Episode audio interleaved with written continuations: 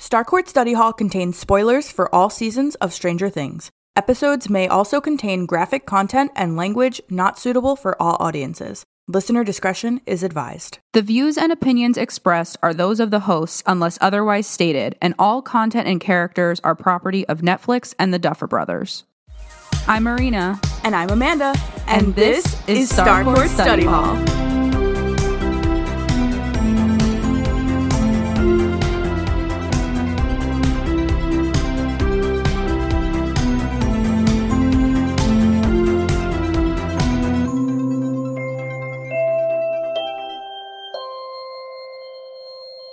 Today, we are going to talk about Chapter 3, The Pollywog, from Season 2 of Stranger Things.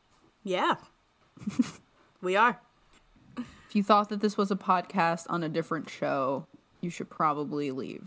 Yeah. I know we're all a little, uh, you know, confused right now because Marina and I, at least, are just finishing up our winter break, and I have not known what day it is in like at least three to four days. No, I think I go back to work. I think we both go back to work tomorrow, though. Yeah, we do. We do. R.I.P. Yeah. All right. So, with all that being said, at least we know what we're talking about when it comes to Stranger Things. We sure do. Yeah, and we know what episode it is. And we know that chapter three, The Polywog from season two, premiered on Netflix on October 27th, 2017. It sure And did. it was written and directed by the Duffer Brothers. Well, those are, those are a couple things that we know, so that's good. It's good. Yeah, we we know those things. do. And as we've started to do, which I actually really like and I kind of wish we had done this from the beginning, we're just pulling our summaries at this point right from Netflix. They're very funny.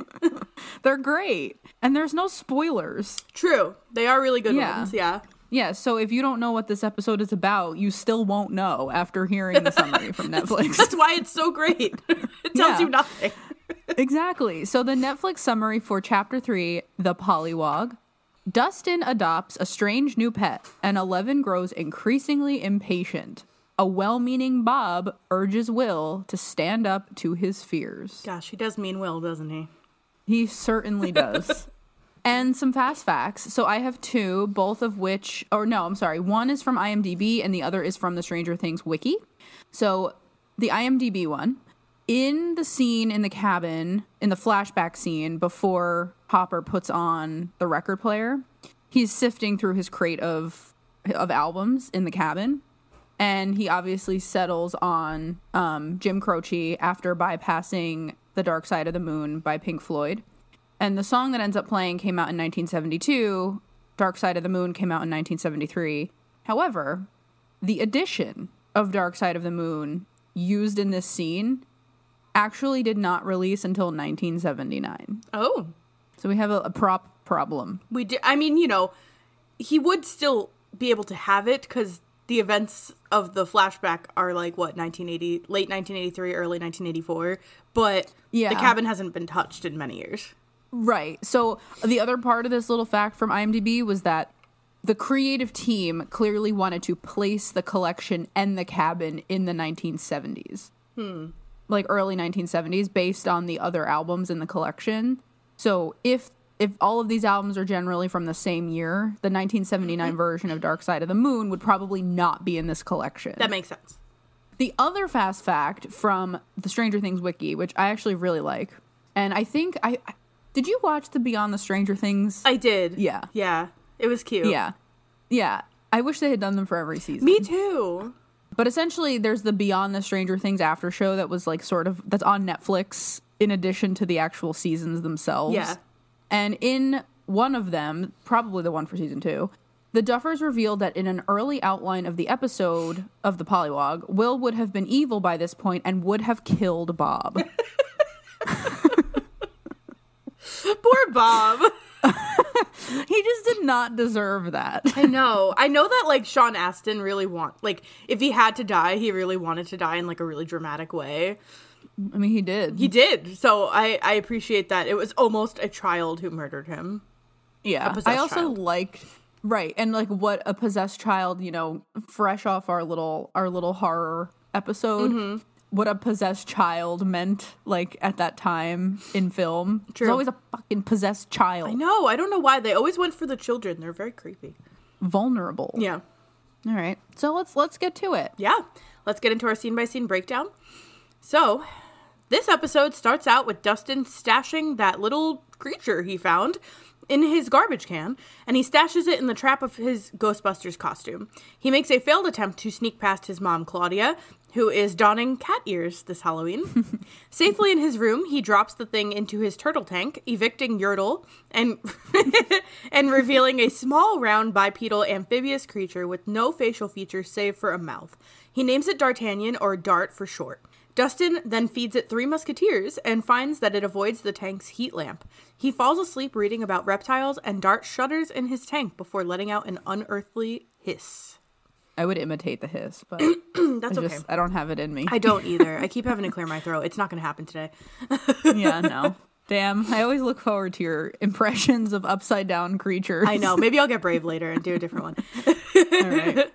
Is the turtle just like free roaming around his room now? Like, is he ever going to feed it again? Like, I don't know. I had the same question. Like, is he just in his room now? yeah, poor Yertle.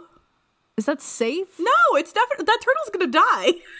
Is that sanitary? Definitely not. Turtles carry many diseases. They can. Turtles. Did Dart eat the turtle? oh, maybe. Tur- Like, turtles do carry salmonella though, so you got to be careful. They do. Yeah. Yeah. Maybe Dart ate it. we should have looked up turtle domestication laws of Indiana in 1984 because, like, I know in where we live, it's like it wasn't always legal to have a That's turtle. right. I remember when we were little kids, it was like the ultimate sign of like badassery to have a turtle for some reason. Yeah, Like it was like Right. a really big deal if you had a turtle because I don't think they were legal.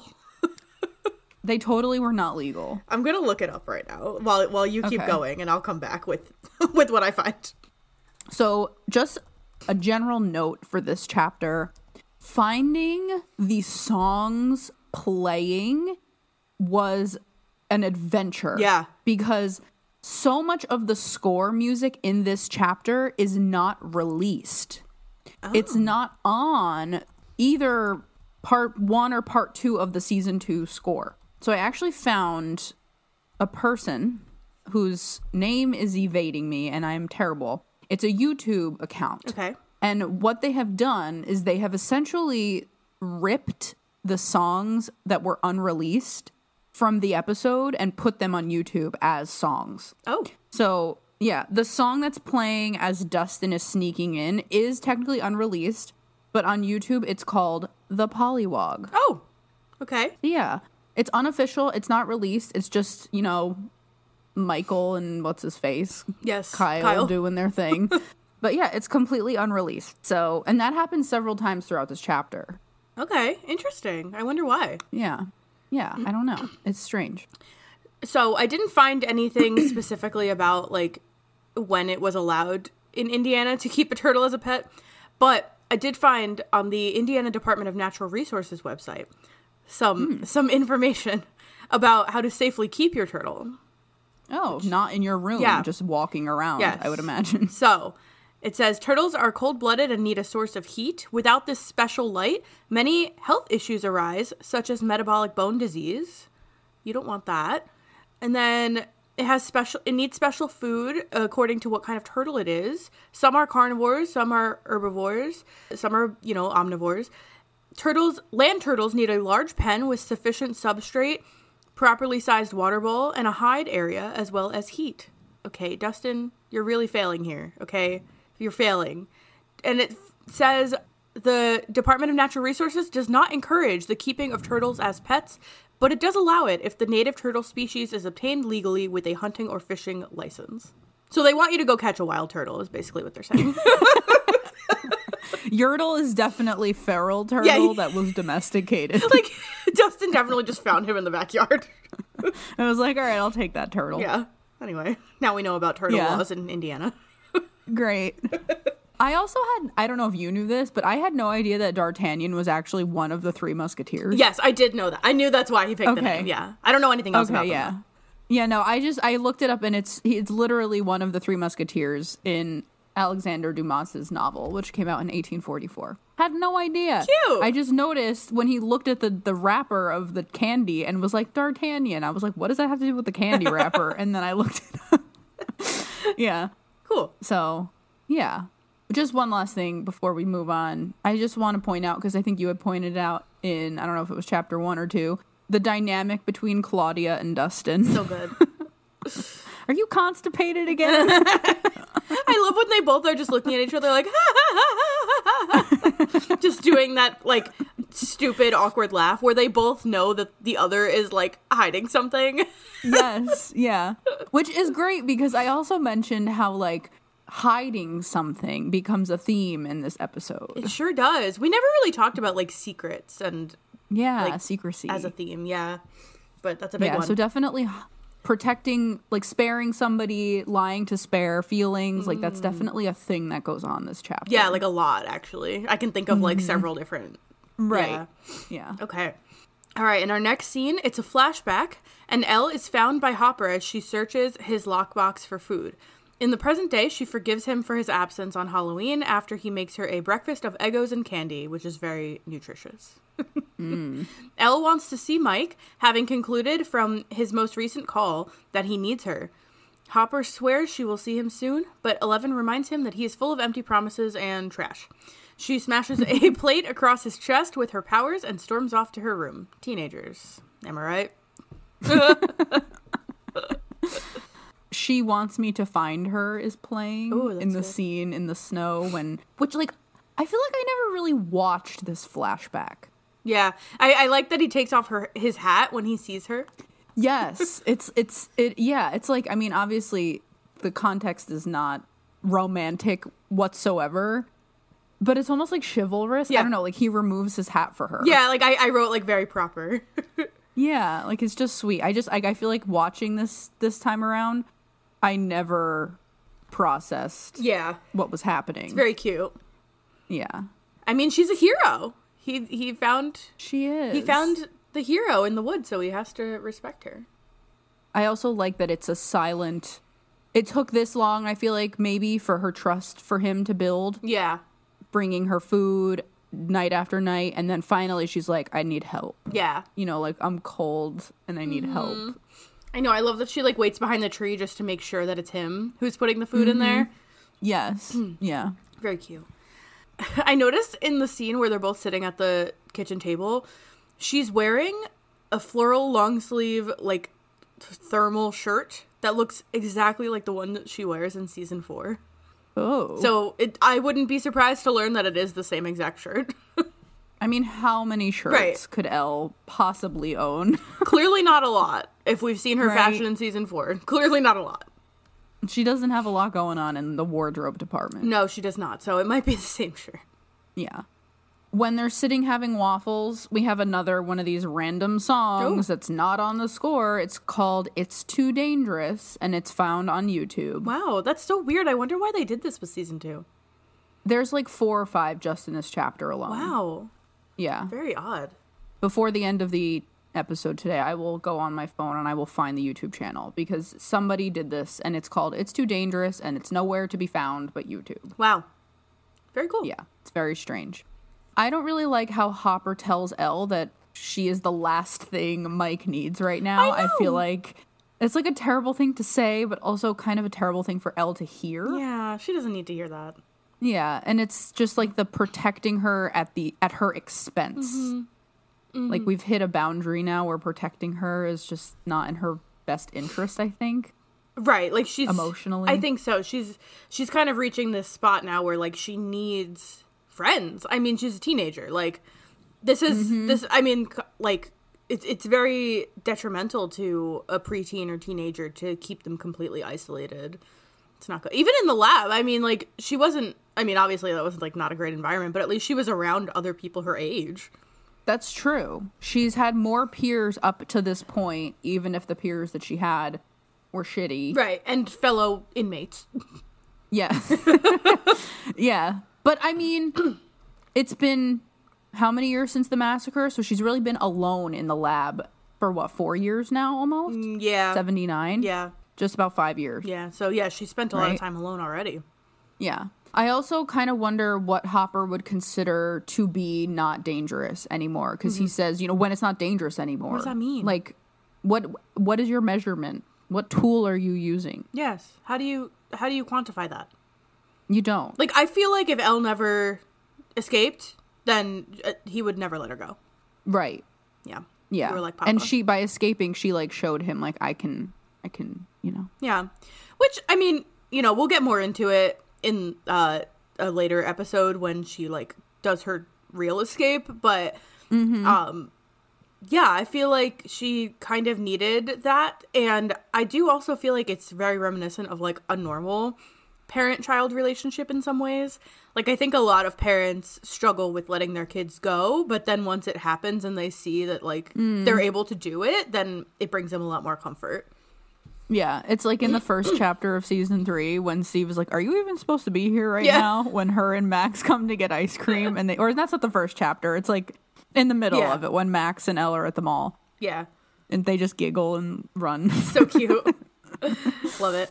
And one other thing I needed to say, Hop is really bad at parenting. Like he's really not doing so great. He's like he's like mocking her kind like he's like singing to her level in a lot of ways, like yeah, like just repeating the same thing over and over again with an angry teenager is going to get you nowhere. Speaking from a former angry teenager, okay? right. it's not gonna work it's not gonna work you like like yeah i don't know i mean i'm not a parent i don't know but i feel like children deserve transparency like just saying soon over and over again tells them nothing the problem is he doesn't have an answer. yeah he doesn't have an answer but i i do wish that he would just be more transparent with her and be like hey here is what i'm protecting you from specifically here is what is going on in the outside world like i don't know i feel like he's just like purposely keeping her in the dark in a lot of ways Yeah. Which I, I feel like that can also be used sometimes as like a, a means to protect, Yeah. even if it's not the greatest one. Like the less they know, Mm-hmm. the bet like things like that. It's just it's all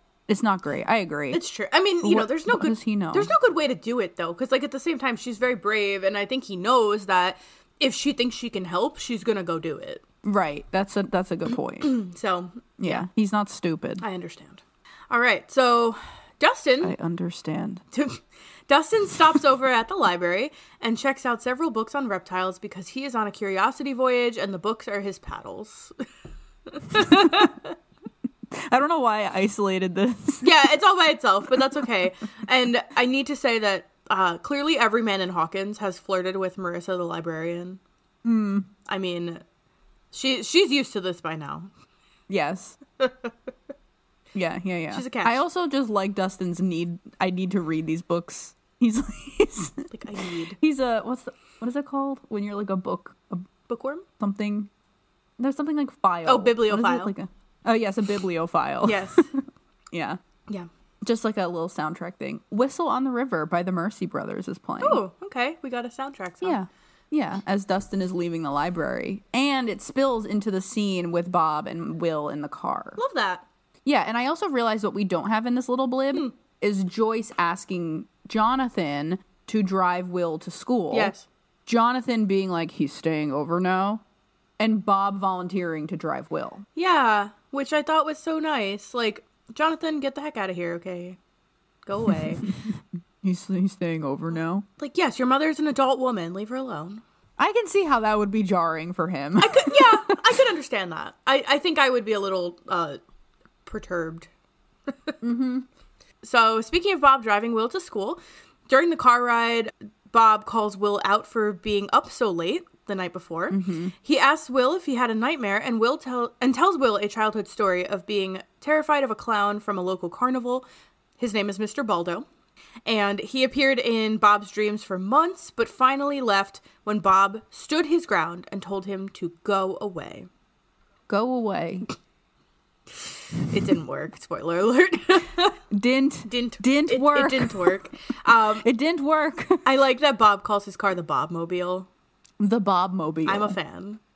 Can this guy get any more cheesy though? I know I love him. He's so nerdy. He- He's like the nerdiest, most like cringy. I know. I know. He's so cute though. Like he just means so well. He means the most well. Oh. He's so sincere. I wrote that he's a, he's such a good father figure. Like He is. he's really trying. He, he really is.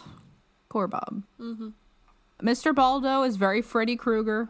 yeah. Just had to just had to throw it in there, not only because of him coming to Bob in his actual dreams, but because of how Bob managed to defeat him. So, if you had seen Nightmare on Elm Street, Amanda, you you would know, would know. that the end is only possible because Nancy ultimately stands her ground and essentially tells Freddy to get fucked and leave Spoiler alert.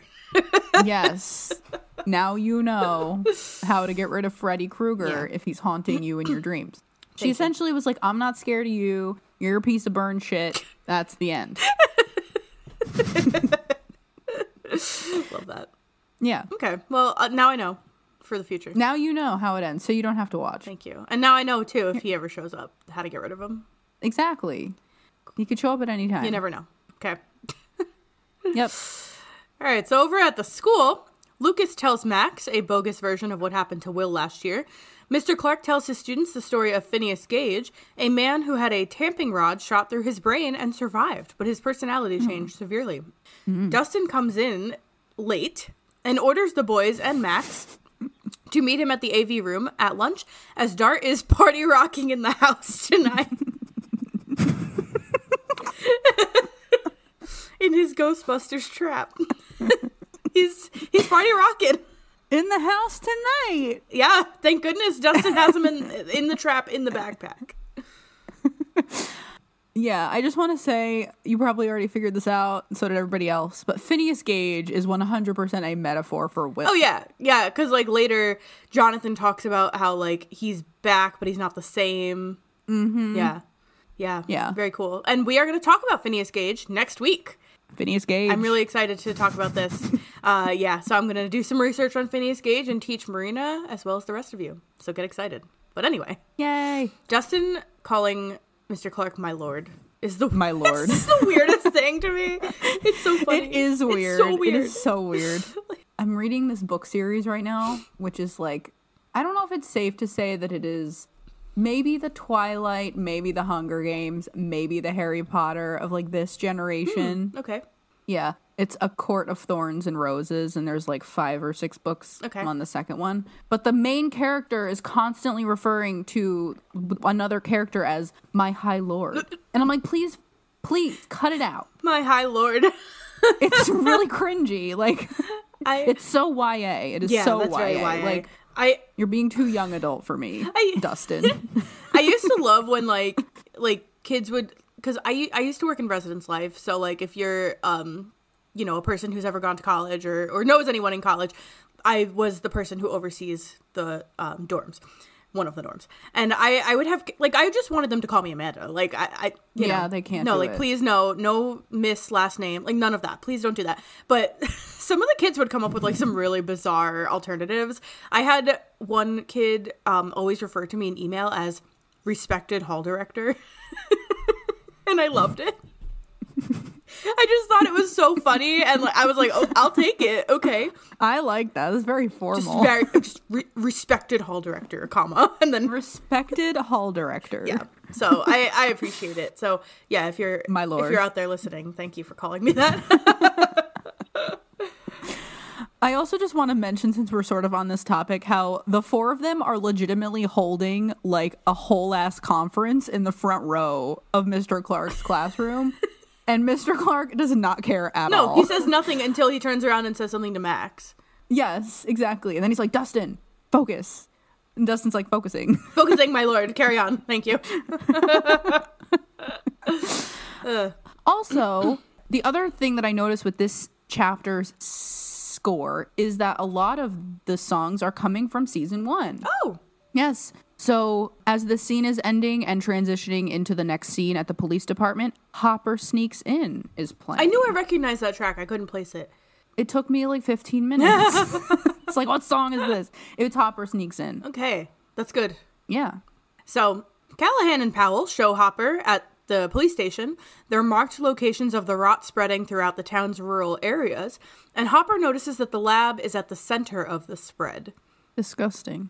He does a um like a very like tropey kind of thing where he like very dramatically rips the map down from the wall and then like slams it on the table and starts drawing circles on it. I just thought that that was like so like cliche. I loved it. I know. I also think that in Callahan and Powell's defense, their work life balance is none of Hopper's business, So true. right? Like Hopper's like those flashlight the, the dipshits, right? He like gets on their case for not using flashlights because it got dark. Maybe they wanna- like maybe they had to go home. Yeah, I don't know. Maybe they had a kid waiting for them who they promised to watch Halloween movies with. Hmm. at five one five. Yeah, Hopper. Exactly. Maybe you should take a page out So- of their book. Yeah, maybe you shouldn't work as hard, Maybe. my man. Yeah. Act your wage, Hopper. Act your wage. Speaking of wage, I wonder how much Hopper makes. yeah, right? He's probably doing pretty okay. He's the chief, but like, I mean, he's but he's in a trailer. yeah. He also lives in a trailer, but he does own that cabin, so he, you know, he owns two properties. That's pretty good. He definitely doesn't pay mortgage on that cabin. No, I don't think so. No. Kind of looks like he just That- built that with his bare hands or something. That cabin was in the Hopper line. Yeah, I think. Oh, yeah, he said it was like his grandfather's, right? His grandfather Hopper. Grandpa Hopper. Grandpa I mean who else like I don't know. Hopper's a weird last name. It is. it's cool though. And we got a great line from Callahan. Why's he gotta kick down the door? I feel like that's like a fourth wall thing. Yeah. Hopper's taking one out of the Demogorgon's book from season one when he Kool-Aid man through the school wall. I I just like I have to say that it's kind of funny that we're like defending Callahan and Powell in this scene. I, just want to know. go back to I that. mean, but no, but they you're right. didn't do anything bad. No, they really didn't. just they're just doing their job. they marked miles Yeah. of goop. yeah, they did a good job. They did what they had to do. They, as the kids say, understood the assignment. There you go. They sure did. Right? Yeah. And Hopper was on a completely different assignment that he did not inform them of, so you can't blame them for not knowing. Exactly. People can't read No, minds. except L. Right. Another season one score in pursuit is playing That's a good one. as Hopper is having his little epiphany about the circles. Yes. All right, so back at the cabin, Elle is restless and she's considering trying to contact Mike again, but she decides against it. She remembers Hopper first bringing her into the cabin, which belonged to his granddad and is mainly used for storage. In a heartwarming montage, the two fix up the cabin, set up the Morse code radio, and rig the cabin with a tripwire. Perfectly normal, very, very nice parent child bonding moments here. Yes. In the present, Eleven violates all three of Hopper's set rules about her safety and leaves the cabin. the scene is the like top five. It's really good. And I, I like the way that they like they overlaid Hopper telling her the rules with her breaking them in real time. yes. Yeah. And I also just need to point out Mogwais come with rules. Oh yeah. you cannot feed them after midnight and you can't get them wet and you get this rules thing with gremlins and then you get it with hopper and l and then you get the defying of the rules in gremlins and then you get the defying of the rules yeah. in stranger things I like that. And then bad things happen when you defy the rules. that is what happens Sometimes you end up in Chicago and you meet a long lost sister. Bad things happen. wow that is like the worst I thing know, right? I'm good. I have enough sisters. yeah No thanks. Um no I I said like I want to like I want to blame Elle for being irrational because like she has these flashbacks and she sees he obviously cares for her. He obviously cares about her safety and is like doing all these nice things to give her a safe place to live. But then like in the present she's like nah, screw this guy. she's had enough yeah, she's just done. But like, you know, and at the same time like she's a teenager, you know. Like you just don't think rationally when you're a teenager. You just really I think back to the, some of the stuff we did and thought as teenagers and I'm like, "Oh, how are we not dead?" Like you are so emotionally driven Yeah. as a teenager you're logical there's no it's impaired i swear No, for real. Like you were just you're like it's I mean, obviously it's true because it's science, but like i- it's 100% yeah, it's 100% true that like your brain is just not developed at all when you're a teenager. Like makes the world just does not make sense and you think it does. You think you know everything. you and you you really just you live by that yeah. too. And you're like, I am right and everyone else is stupid.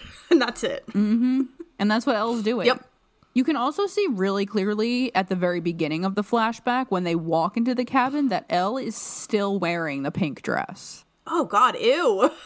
She was out in the s- the snow in the wintertime in that pink dress. And like, if, if I really want to read into this too, like, they took that pink dress out of like a costume kit. So there's no way it's good quality. No. Trash quality dress that she's been wearing for months. Yes. Yeah. Awful. Karen went to Party City and got Nancy that dress out of a Halloween plastic baggie.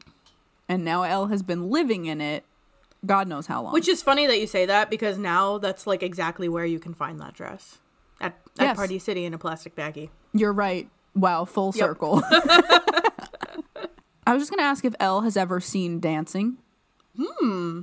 Because Hopper starts to dance when um you don't mess around with Jim starts playing and Elle like like looks at him like what What's happening? what are you doing?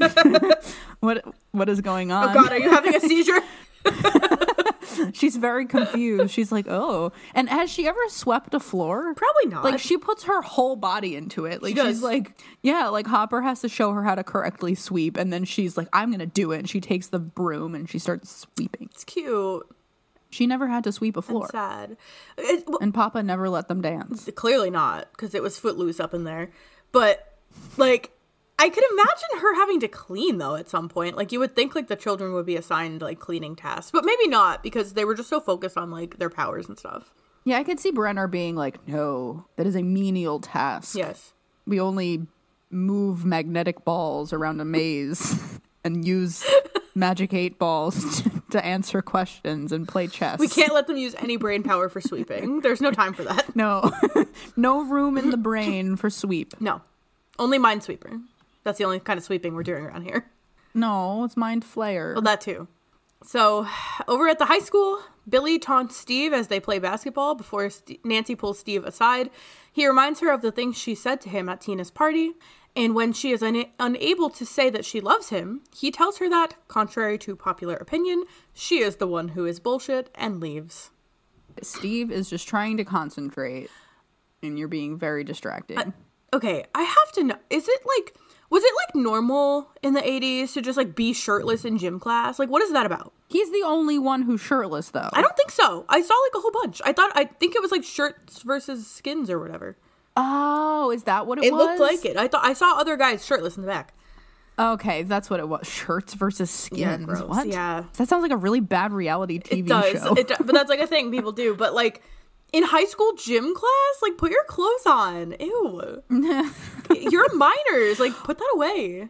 Why are they playing basketball so early? Yeah. Also, is it, It's first period. or uh, no, it's technically second period. Well, maybe it's the end of first period or second period because when Steve and Nancy meet up, she's like, I missed first period. yeah, but that would make sense then, right? Because Steve's in first Oh, yeah. period playing basketball. Maybe not. I, don't don't know. know. We have no way to know. Imagine it's just like the first period of the day and you have to go to school and play basketball against a bunch of sweaty, shirtless guys. No thanks. I'd be I would just walk. I'd be failing gym that year. Yeah, Ste Steve is just the worst here. He's just the worst. Why doesn't Nancy have a car Oh, to drive herself to first I period? think we learn in season three that Nancy. Well, first of all, Nancy is still a junior here. I think.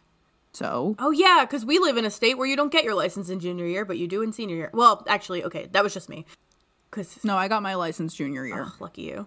right? I think you did. I don't know. Well, we also live in a state where where it's much later. Because most states you get your permit at six, at fifteen. We get our permit. Well, at I 16. googled it, and Indiana is fifteen. Okay, so she should have her license.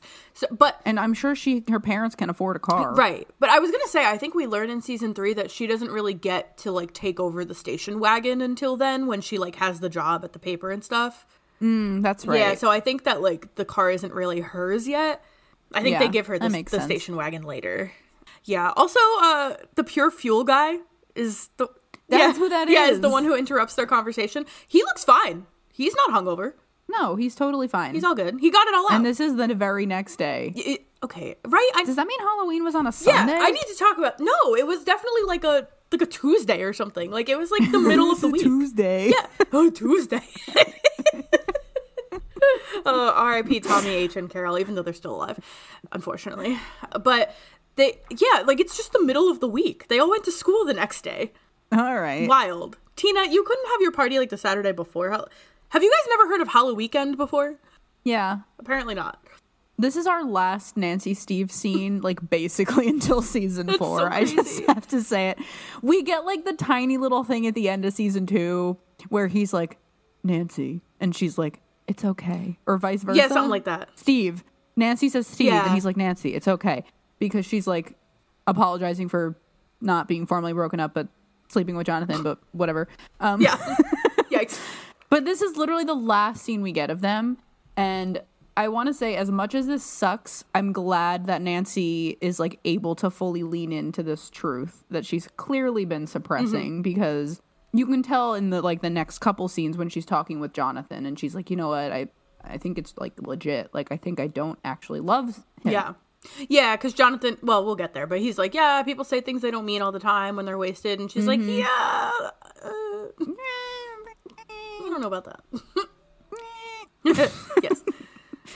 So, Dustin is finally going to show his friends Dart, even though he is unsure if it's even a reptile or an amphibian or whatever. Will recognizes Dart by his chittering noises as an upside down creature that should probably be killed with fire instantly. the kids pass him around like a hot potato, and Mike insists that they show Dart to Mr. Clark. I love how Max is like not wrong. Yeah, Right? Yeah. She says maybe some scientist brought it here and it escaped. that's a perfectly logical explanation, Max. She's like not wrong. Yeah. No, that's like actually kind of what happened. That's like almost legitimately exactly what occurred, true. Max. That is Like, true. That's like the watered down version of what occurred. right like that's probably what they would tell the world right Yeah. yeah that's that's i- really interesting i think they said this in the beyond stranger things episode about this chapter um, but i'm pretty sure dart here is just a marble that they're letting roll from one hand to another and then he's like cgi'd yeah but if you Oh. watch him like it makes sense that it's a marble because the way it like moves like very fluidly I'm gonna have to watch it again and think about a Mm-hmm. yes marble. think about a marble I also love Will remembering hacking up Dart yes a year ago on on Christmas. right Eve. that kind of confirms you know that it is it's dart it is Dart. It is Dart. It's definitely Dart. Yes. I don't know how he's still so small a year later, but okay. Small, low, s- slow growth. Sure. Small, low, and slow. Yes. is the growth. In a crock pot. hmm. Dart.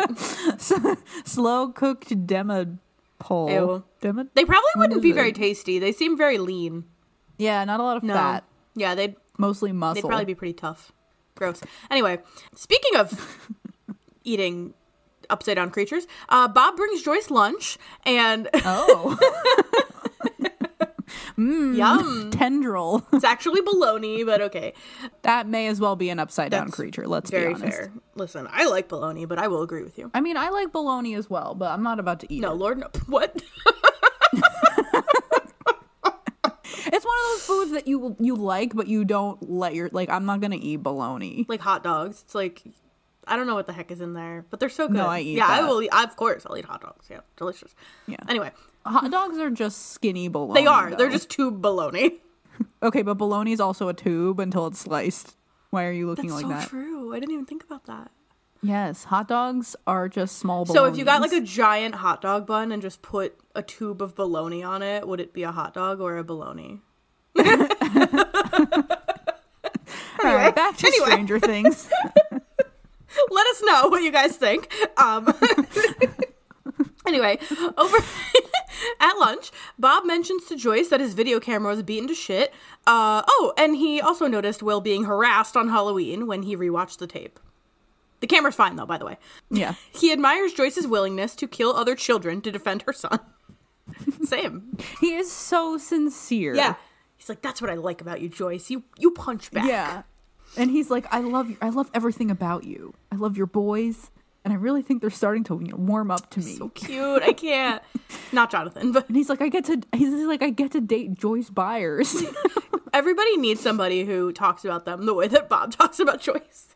yes. He like worships the ground that she walks Yeah, on. he's obsessed with her. Obsessed. He is. It's very cute. But also, sometimes it can be a little bit overwhelming for somebody to put you on a pedestal because you feel like you can never fail or disappoint So them. Oh, true. That's a great point. yes. And you have a right to disappoint people. You do. Wow. That was great. Thank you. Thanks, therapy. So true. Love that. So I like that he mentions the camera before Will getting bullied.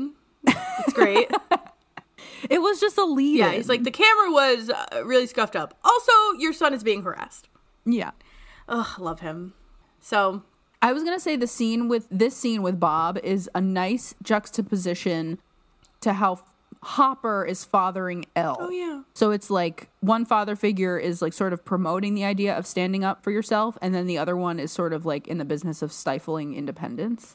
So they're like it's like a nice like Bob Hopper contrast. Hmm. Which is interesting. And, you know, there's- like if you think about it, like you would think Bob would be the one to like back down and like be nervous. yes, Yeah.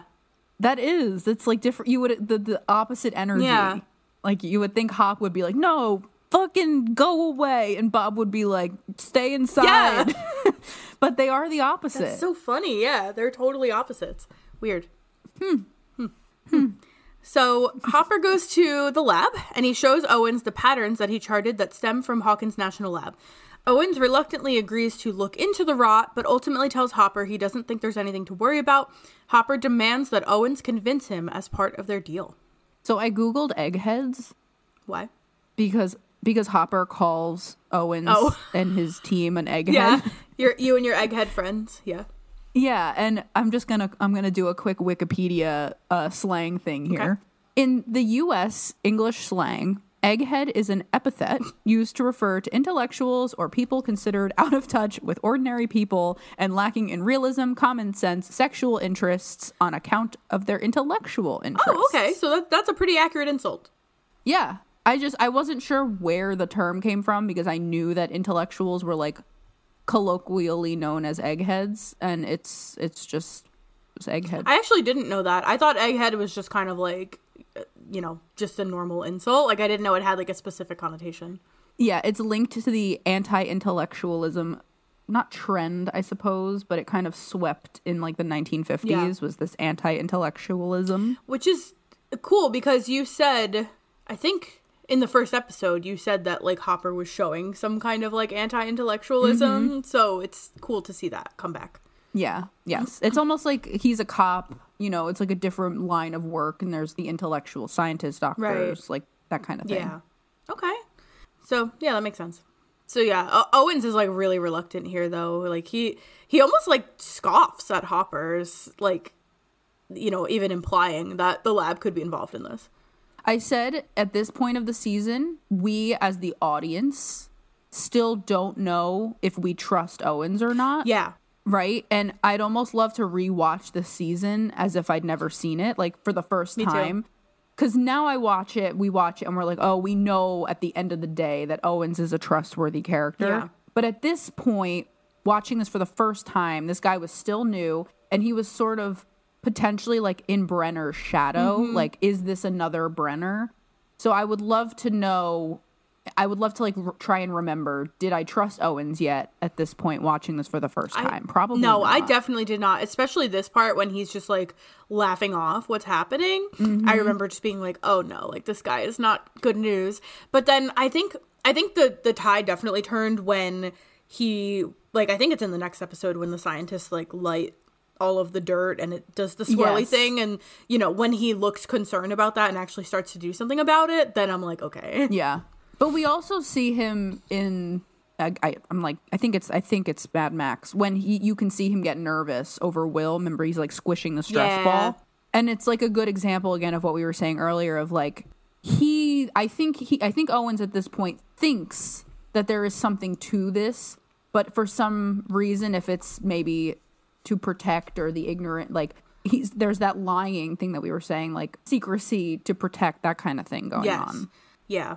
Again, this is getting ahead, but I like too that we kind of like see that weaved into the next episode too when like Owens gives Nancy and Jonathan like kind of like the tour Mm-hmm. and he you know, he's being pretty ominous, but he is explaining basically like we're keeping this contained for this reason Eh, yeah. So, Mm-hmm. you know, we, we do actually get kind of like an explanation for what is going on here. Yeah, everybody keeping things secrets to preserve other Yes. things. Yes.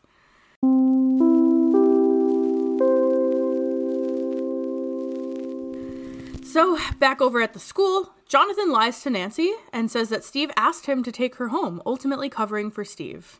What a guy. More lying. Yep. Nancy expresses worry that she may have meant what she said to Steve and is tired of pretending like everything is normal. Jonathan empathizes with her. He expresses his worry over Will not being the same anymore, musing that things might not be able to go back to the way that they were.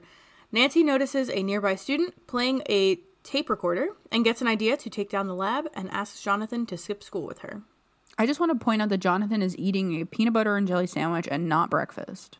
No, well, it looks like it's lunchtime because when they show the guy at the table with the tape recorder, he's eating goldfish. But all Jonathan does is cook and eat breakfast. So Oh. it doesn't matter what time of day it is. He should be eating an egg sandwich, True. True. not a peanut butter and jelly. Nancy is drinking a tab and a tab energy drink. Oh, shit. Yeah.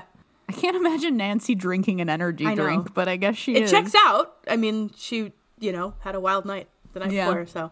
True. Also, is this the same day cuz Nancy's hair looks completely different. It totally is the same. Yeah, day. her hair looks completely different. Like this is all happening in in one day. like when she was talking to Steve in the morning, it looked like wavy and like brushed out kind of and like like fuller. And then when she's talking to Jonathan, it's like more like individual curls in her hair. the hairstylist came onto Yeah. set in between scenes and just gave her a little bit of a touch up in her hair. Yeah, and now she looks like 10 times better and they couldn't hide it. yeah. I also like that Nancy refers to Bob as your mom's friend Yes. because maybe she knows Jonathan is sensitive about it. yeah. I kind of I kind of Jonathan is a weird character for me, but in this scene with him covering for Steve, I feel like you get a really good Nancy's like thirst for justice, right? Mm-hmm. And her not being afraid of confrontation and conflict versus Jonathan who lies to Nancy, covers for Steve, like to not be a point of Mm. contention in their relationship.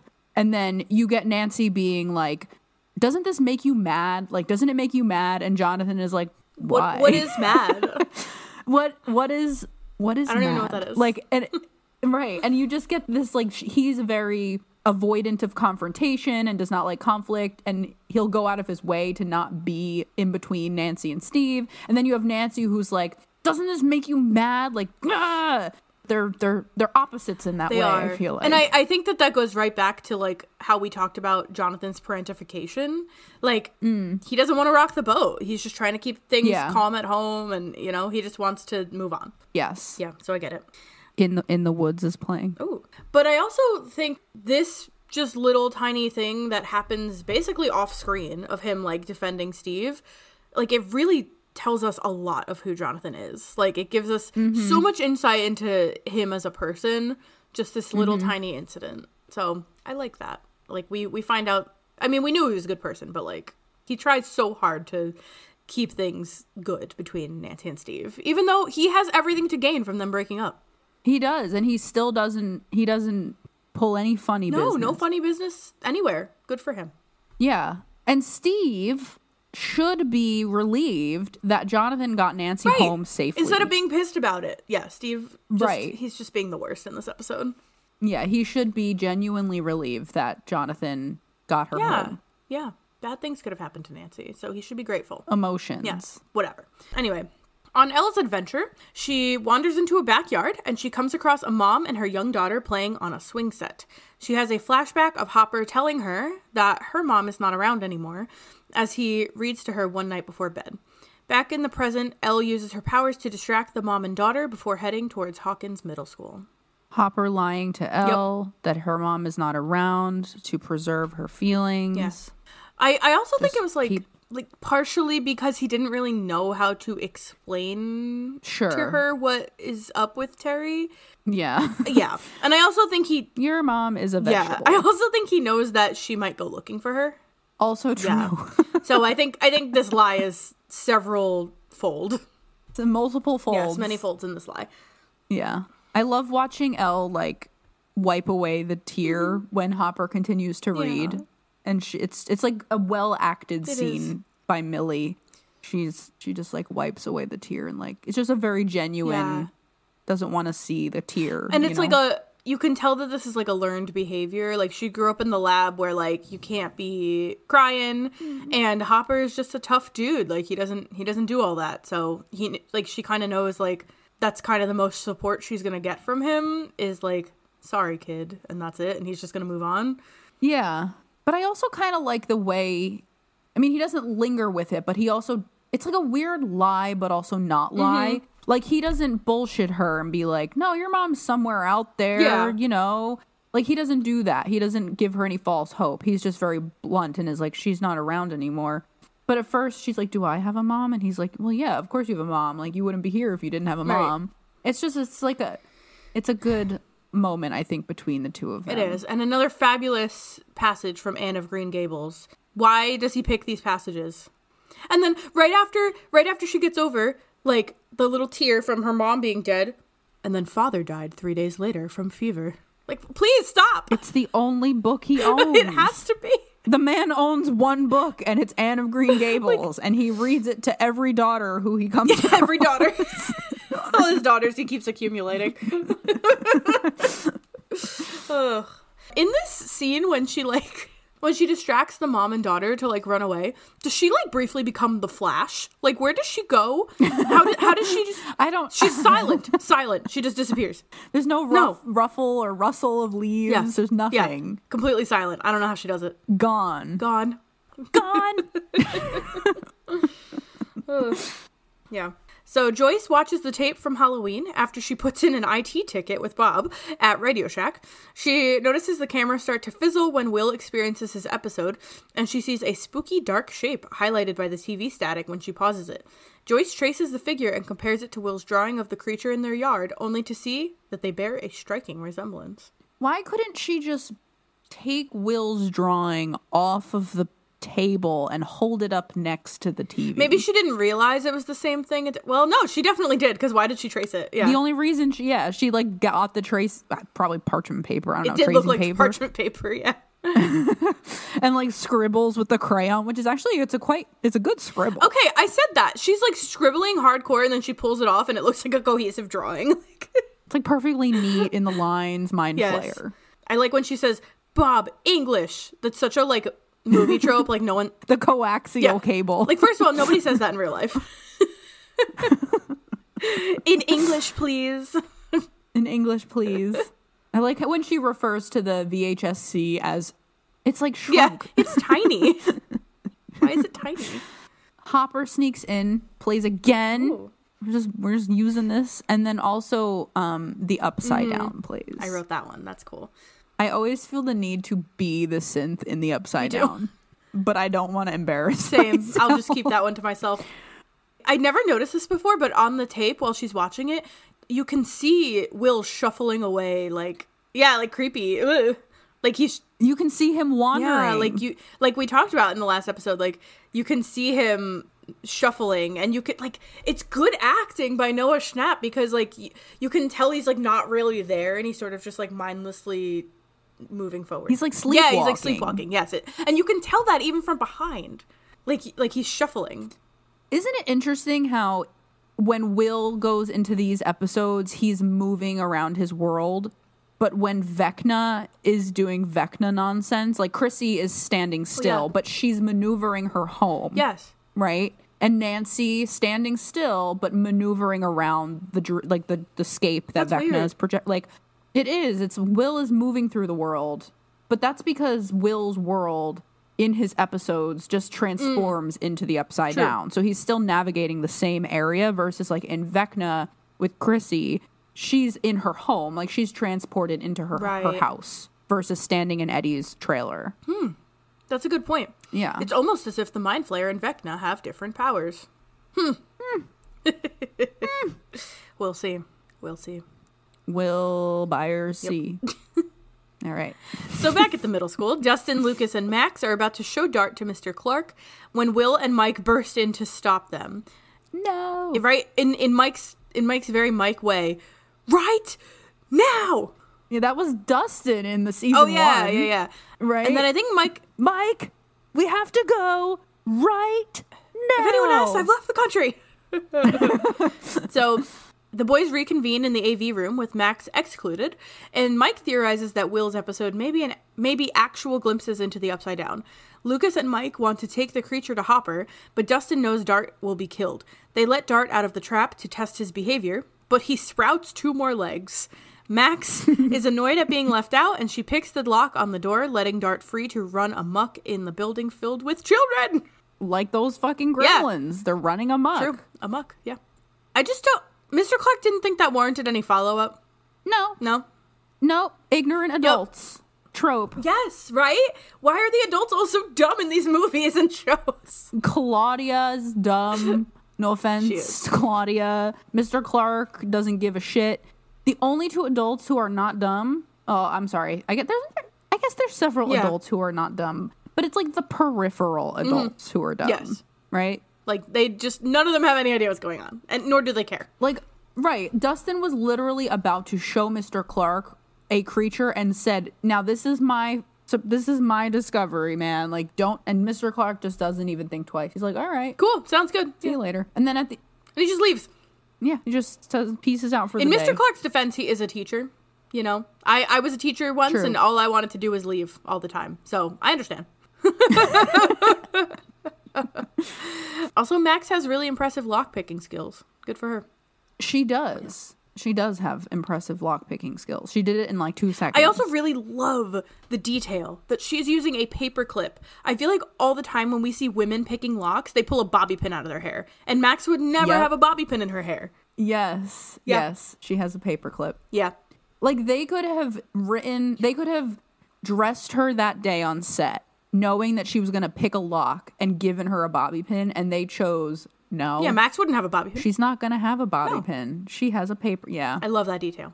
But it's funny because when we were talking in our our episode last week about like 80s tropes and the the the the final girl, Mm.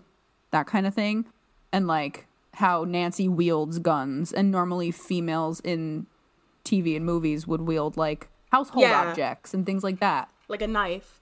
Yeah, but instead Nancy's got a gun and Max has a paper Yes. clip Very resourceful. not a bobby pin. Just because they mention true sight in this Hmm. scene, because they say like maybe Will has true sight. I just want to say I do think that at this point Max is the best candidate for true sight because like in season five Yes. because of her eyes True. Oh, man. Yeah. and she can't see anything. I'm very excited to see what, what happens with that. Yeah. Also, one last thing, sorry, because it's relevant later.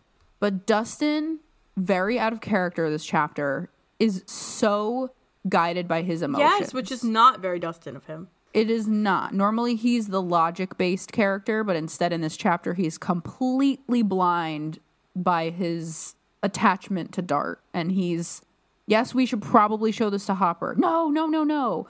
Yes, we should probably, like, this is dangerous. Like, and he can't, he even hides Dart under his Yeah. hat in the next scene. Like, he's completely blinded by his little creature friend. And I like that they give us that that detail because Eleven's kind of acting the same way this season, a little bit out of character, like very driven Hmm. by emotion, and it makes Mm-hmm. sense. They're they're like 13 years old, so that's kind of what happens when you're that Yes. age. exactly. All right, so back at the Wheeler's house, Nancy and Jonathan decide to set up a meeting with Mrs. Holland over the phone to talk about Barb, while Hawkins' lab staff listens in on the phone call. Meanwhile, Hopper and Owens watch as Owens' men take samples of infected soil and pumpkins. Hopper gets a call from Powell, who is at the scene where Elle just used her powers. He leaves very quickly, and it is time for a 187. I think it's dispatch. Oh, you're so right. I always associate time for a 187 with like doing a, a donut in the parking lot for Hmm. some reason. Um, yeah, it's dispatch. darn, it's dispatch. It's just as much of a banger as it, always is. was. It is. I just need to. Why do they never follow up on this? Nancy invites Mrs. Holland to meet her at the park tomorrow, and then Yeah. what happens? They go to They the do. park. and Where's Mrs. Holland?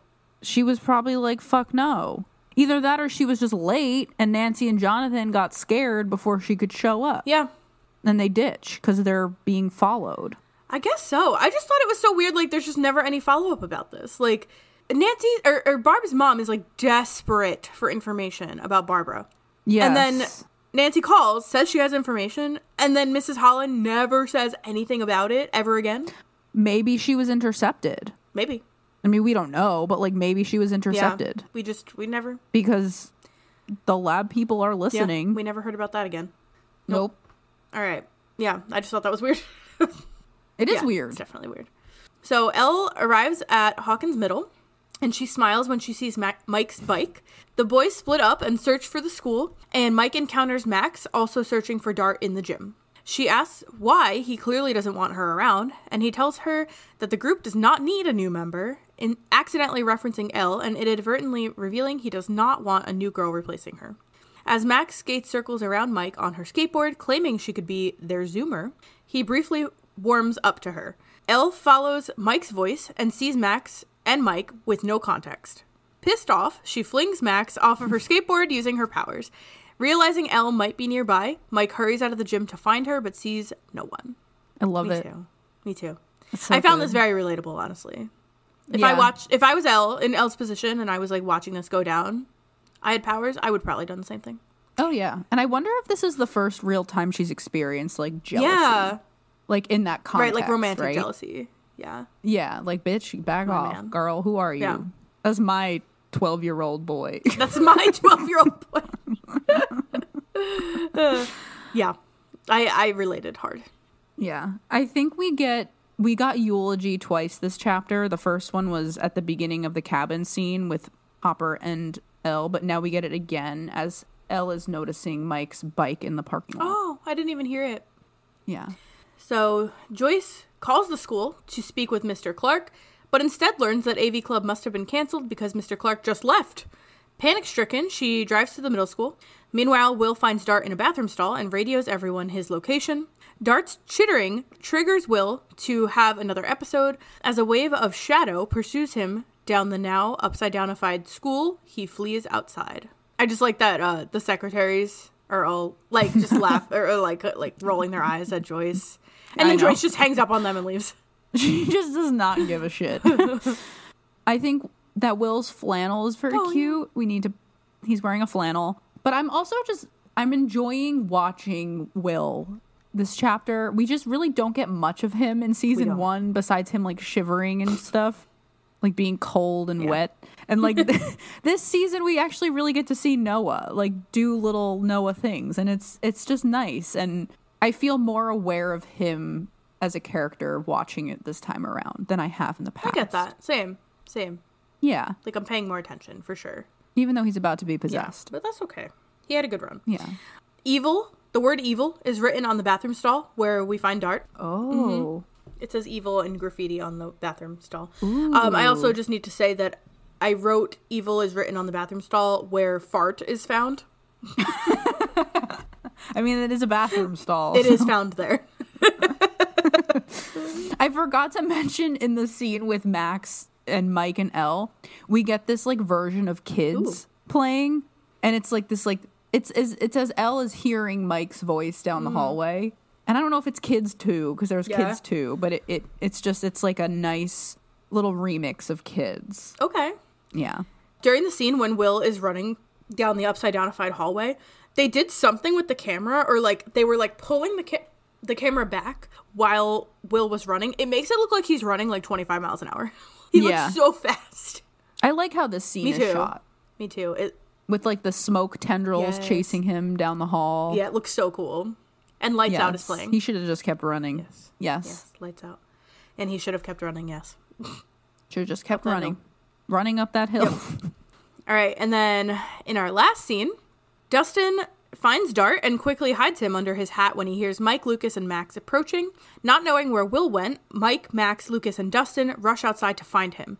In the field, Will turns around to face the shadow, remembering Bob's really terrible advice. Will screams at the monster to go away as it reaches for him. Undeterred, the monster's tendril touches him, in- inserting bits of itself into his eyes, nose, and mouth. Ew. This scene I do remember watching for the first time. Mm. Because I remember thinking that Bob's advice would be sound. Same. I was like, oh, is that Like I remember yes. It's gonna Yeah. work. No way this kid gets taken by this Again. thing. Again. Yeah. I, I re- yeah, I remember thinking like, okay, all right. That's that yeah, that'll That's gonna work. Thanks, Bob. That's thanks, Bob. Uh, yeah. So I tried to like imagine what it would feel like. Like what like is Will experiencing any sort of sensation like when this is happening? And I like to think have you ever used one of those those Vicks or like menthol like nose inhalers like when you're really sick? I like Yeah. to think that like since the mind flayer likes it cold, maybe Oh. it feels like that. Like Okay. but like in your eyes and your mouth and your nose and your ears. Okay. And maybe like in the in your mouth, it feels like when you chew gum and drink cold water. Yes, and you like breathe in and it's like like Antarctica in your mouth. Yeah. like a Listerine Oh my God. strip, like one of those. Those little things were so things. scary. They were too much, too intense. Mi- minty minty mind flayer. or like when we were in middle school, those like dr- icebreakers drops that came out, like those little balls. Yes. those were too Yes. intense. Too intense. I'm sure it would be minty and cool. Like I'm sure. Vicks. Yeah, it, it seems like it like Vicks is is close to what it would feel like. And like windy. Yeah, windy Vicks. Like there's air in your nose and it's minty wind. Minty, minty wind. like if I'm chewing gum and then I Yeah. Yep. Minty wind for sure. in your Yep. nose. Ew. I love how the mind flayer is also like, don't mind if I do. Hello. like this kid just stops and is like standing still, and the mind flayer is like, easy peasy, Just like that. just like that, easy peasy. Wow. like th- he's probably like, wow, you just fucking stopped running, you dumb little shit. Like, why did you stop running? Run. Oh no, all right, don't mind if I do. I will just take take the tendrils in the nose. I like to think too that the mind flayer can't hear. So Will's just standing there screaming, "Go away!" and he's just like, "What?" anyway, come again. it's like the opposite of the basilisk in Chamber Oh, yeah. of Secrets that is blind once Harry blinds him with Yeah. the phoenix. Except the mind flayer is deaf. I, yeah, I wonder what its like sensory abilities are. Like, can it see? yeah. Me and Eli ask about this all the time with like all the upside down creatures because they don't seem to really have sensory organs other than mouths. I mean, I Yeah. guess maybe they're well, the hands. snakes. They can la- la- la through Yeah. their tongue. yeah, They sniff through their that tongue. could be it. Yeah, Um, Yeah, but I don't know. The mind flayer doesn't have eyes, doesn't have a mouth, doesn't have ears, has yeah, no sensory organs. organs to speak of here. So other than his Like a hands, bat? but No, but bats have ears. yeah, bats have ears and sonar. and use Yeah. sonar. So maybe, oh, oh, I just had an epiphany. Hold on. Hold on. Ooh. You know how in the lab on the screens it looks like Doppler radar?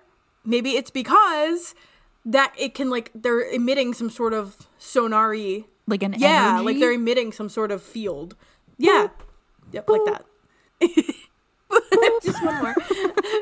yeah, like I don't know, maybe maybe they're able to be tracked like that because they're em- emitting some Okay. sort of field. But like you know when they're tracking the Yeah. demodogs too, and you can see them in like Yes. spots when they're in the tunnel. Mm, I might be on Okay. something.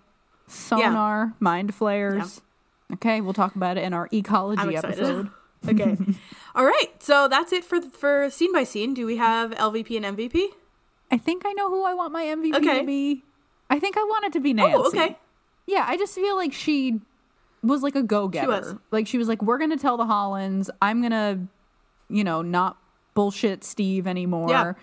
I just yeah, I think I think she didn't have a lot going on in this chapter, but what she did have going on was pretty proactive. Yeah. Like you get a sense of her justice, like that kind of thing. So I think Nancy is my MVP for this chapter. Yeah, I I like that, and she really does put herself in harm's way in pursuit of the truth. She does. She really So- does. She takes a risk. She makes a phone call. Like she Yeah, she's got I think it. that's a good choice. For my How my about MVP, I said Joyce again. Yeah, Ooh, I just good. think her intuition is just beyond compare. I mean, she like Bob says, she's willing to punch back. She's she's ready to kill some children. but She also knows that when Mr. Clark left Yeah. and Will didn't Yeah. show, that something Is up. immediately. Like she never second guesses herself. She never worries what other people are going to think of her. She doesn't care. She does not care. Nope. She I just love that. goes. All right, what about LVP for you? So my LVP is Dustin. Me too. because yeah he just he drops the ball this Sure chapter does. like dart is dangerous and he even after knowing that he's an upside down creature even when they have that realization he still Mm-hmm. puts him under his hat and hides him from mike lucas and max in the bathroom stall Yeah. like He is completely driven by emotion in this chapter, and all of his logic is just poof, Gone. gone, gone. And yeah, he ignores Will, even though he knows he's been going through these episodes. Yeah, he Mm-hmm. just completely ignores the fact that this is now a safety issue for his best friend. Yes, yes. Yeah. So I'm with you. Dustin, very out of character. All right. And I had a wrong answers only, but it kind of came up already. It was what happened when uh, Mrs. Holland showed up at the park, but you did kind of you kind of Oh. answered it already, so we'll just ignore that. Yeah. Okay. Great. well, that's all we have. Yay. we were gonna do a 2023 because it's now 2023, but we'll do one for Will yes, the Wise. we'll we'll get it back for Will the Wise for sure. yeah. All right. Well, that's all we got for the Polywog this week. Happy New Year, everybody. Happy Welcome New to Year. 2023, and you'll be seeing more of us soon. Till next time, everybody. All right. Stay. Stay Strange. strange. strange. To keep in touch and stay informed about upcoming Star Court Study Hall episodes, follow us on Instagram at Star Court Study Hall.